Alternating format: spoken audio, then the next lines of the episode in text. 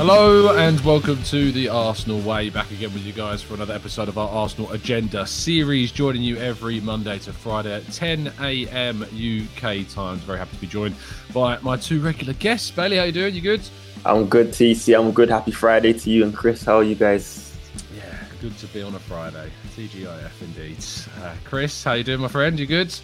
Yeah, not too bad, thank you. Um, it's actually quite nice. To, the, the sun's shining sort of in my direction this morning compared to how it's been over the last couple of days. Um, yeah, it was snowing very, yesterday.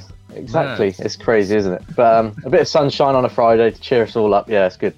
Absolutely, yeah. We're going from a Saturday where it was 18 degrees to uh, two degrees and snow uh, on five days later. British weather, who loves it? Good morning to everybody in the chat box. Hope you're doing good and well. No April Fool's jokes from us, I'm afraid, this morning, unless the boys have got something planned I'm unaware of, uh, which is, you know, you can never rule that out. But uh, we kick off with information regarding North London Derby rearrangement plans, and the indications are that the rearrangement will see the North London derby be played at the week of the 9th of May. Uh, now, for Arsenal, that means playing Spurs in a midweek fixture after playing Leeds at home and before travelling to Newcastle United, whereas Spurs will face Liverpool the weekend before, away from home at Anfield, before hosting a Burnley side that have already beat them this season uh, at the following weekend. Bailey, who does this favour most?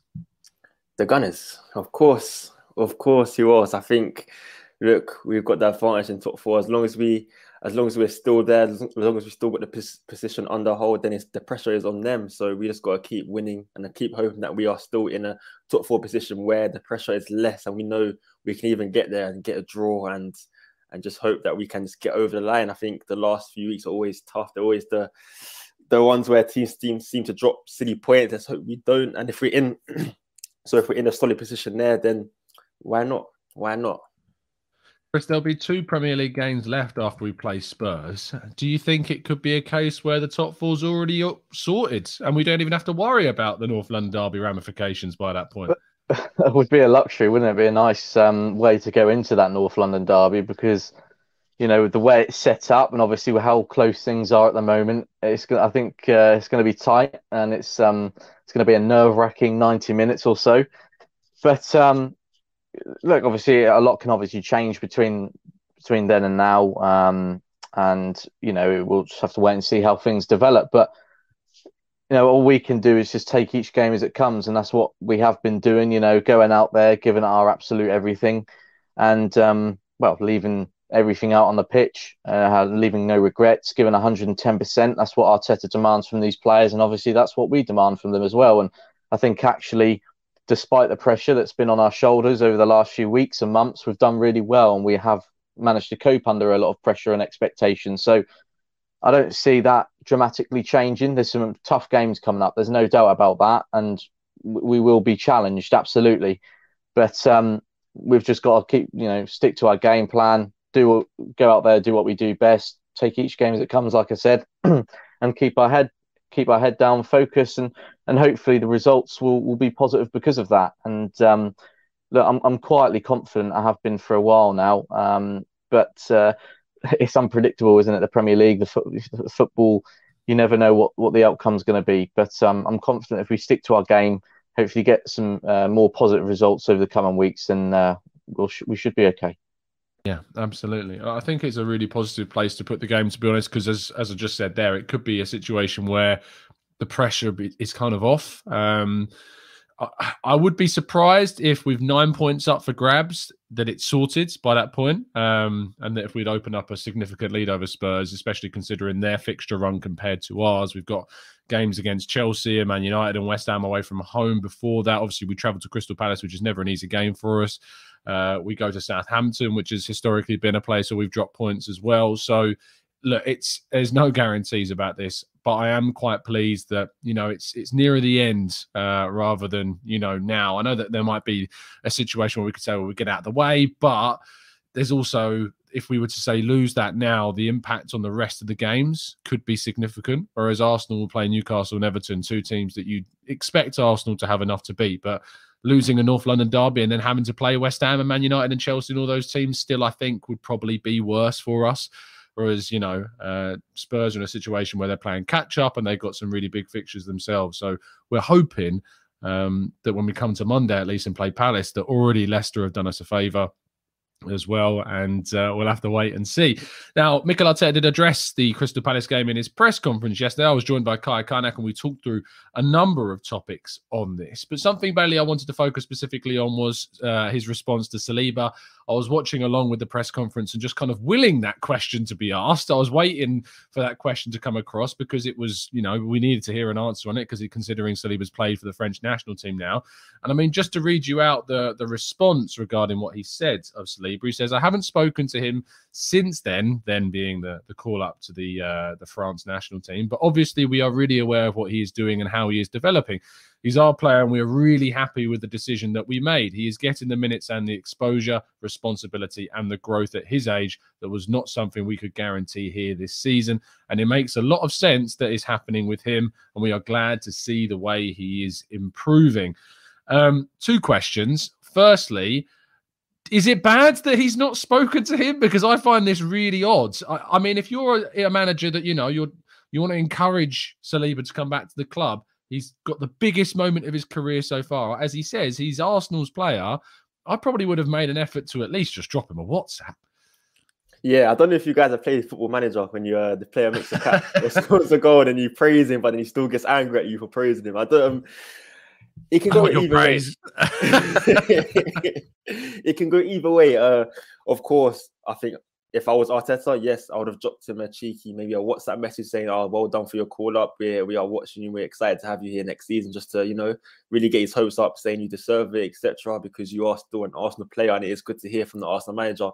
At the same time, he is on loan away from the club. He's still not technically at the club. Maybe it's a job for uh, George Sampaoli to to to wish him congratulations and say well done for that. But I am on the side of yeah, maybe Arteta should have said should have said to him, yeah, or done Saliba. But yeah, the quotes on him are interesting. I don't know if it means he's saying he's progressing well so that we get good money for him, or whether it is is he coming back into the squad next season. I don't think Arteta has made that too clear yet. He is saying mm. he's progressing well, he's developing, but he hasn't said directly, he'll come back into the squad next season. I think that's quite easy to say. I don't think you need to really mask that to say Saliba's he wants Saliba to come back into the squad next season because it's not like he's a player away from the club. He's still at the club, and I'm sure he would have. So I do, you do have to read between the lines a little bit. It's interesting. I don't know what he means by developing well and growing how we wanted him to. It could be to sell him, or it could be to bring him back into the squad. We don't know yet, though.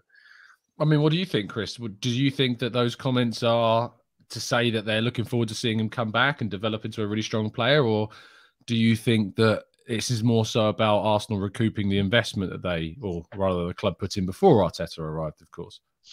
Yeah, I mean, you can look at it either way, and I can see where Bailey's coming from. Personally, I don't think Arteta would sort of hint towards the the value and the the selling point of view because we know Arteta is pretty tight when it comes to things like that, and it probably, you know, I'm, I'm, sure Saliba doesn't even know really what's absolutely definitely going to happen at the end of the season. So I'd be surprised if Arteta comes out and sort of makes a hint towards selling him or, or anything on his value.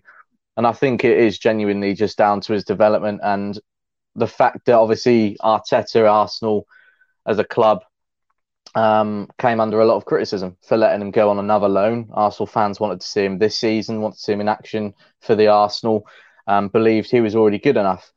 But um, I think as the season has progressed and he's and Saliba's progressed with Marseille, we've you know we've grown to know the player a bit more and and know his weaknesses, his strengths.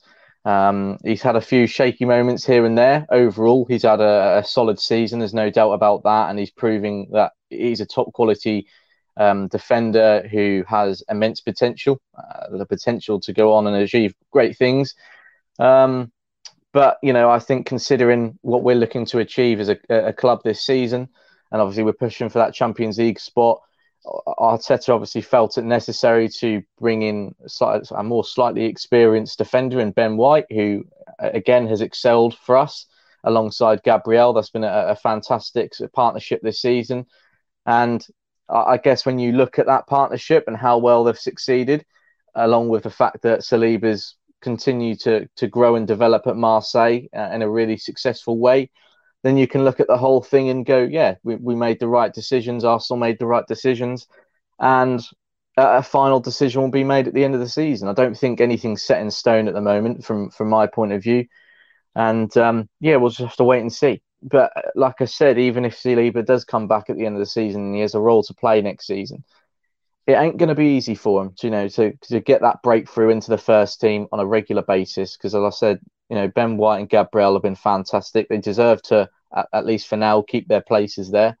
But um, you know, with the the five substitutions being introduced next season, along with the potential, obviously, um, participation in, in Champions League, uh, you know, Saliba's return and that added depth in that area will be absolutely crucial um, and very welcome. So, yeah, we'll have to wait and see how it pans out. But I don't think anything is, like I say, set in stone just yet.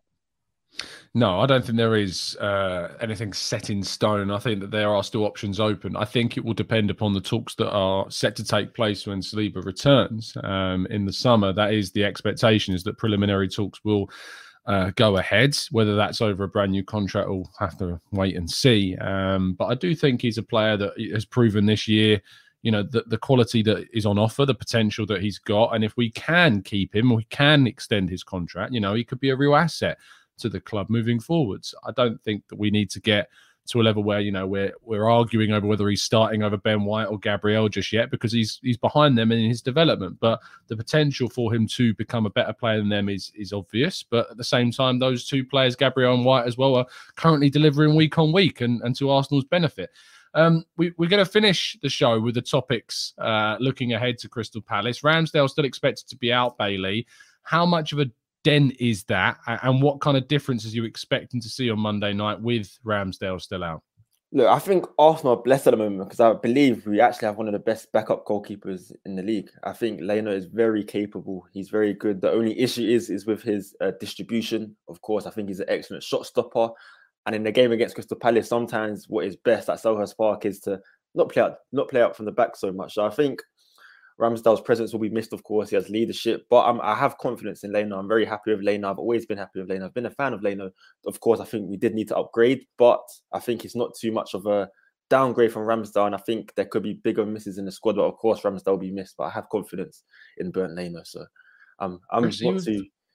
I was just sorry to cut in you, Nick Bailey. um, you did that awkward pause. I was like, "Oh, is he done?" I'm going to jump in here. Um, Chris, you, are you as equal as Bailey, confident in Leno, or do you think that the kind of the difference between their distribution in particular is, you know, enough to to set a few nerves going? Well, of course. I mean, the, the, the distribution side of it that can always play a big part in in the setup and the overall performance and, and what it allows the Arsenal uh, team to do as a whole, um, the build-up play, etc., can always be a significant part. But at the end of the day, um, Leno done a very good job against Aston Villa. He he was called in. He he did what he needed to do, and um, obviously made a couple of important saves, especially that one at the end with the free kick. And um, his confidence will be at an all-time high. You know, he's he's he's obviously um, you know been given a bit of a boost from that Aston Villa game, and obviously. I think the celebrations at full time proved that all of the players are still very much supportive of him, um, and obviously that that's been a a sign throughout the whole season that there's a, a, rejuvenated team spirit at Arsenal at the moment, and it's really nice to see.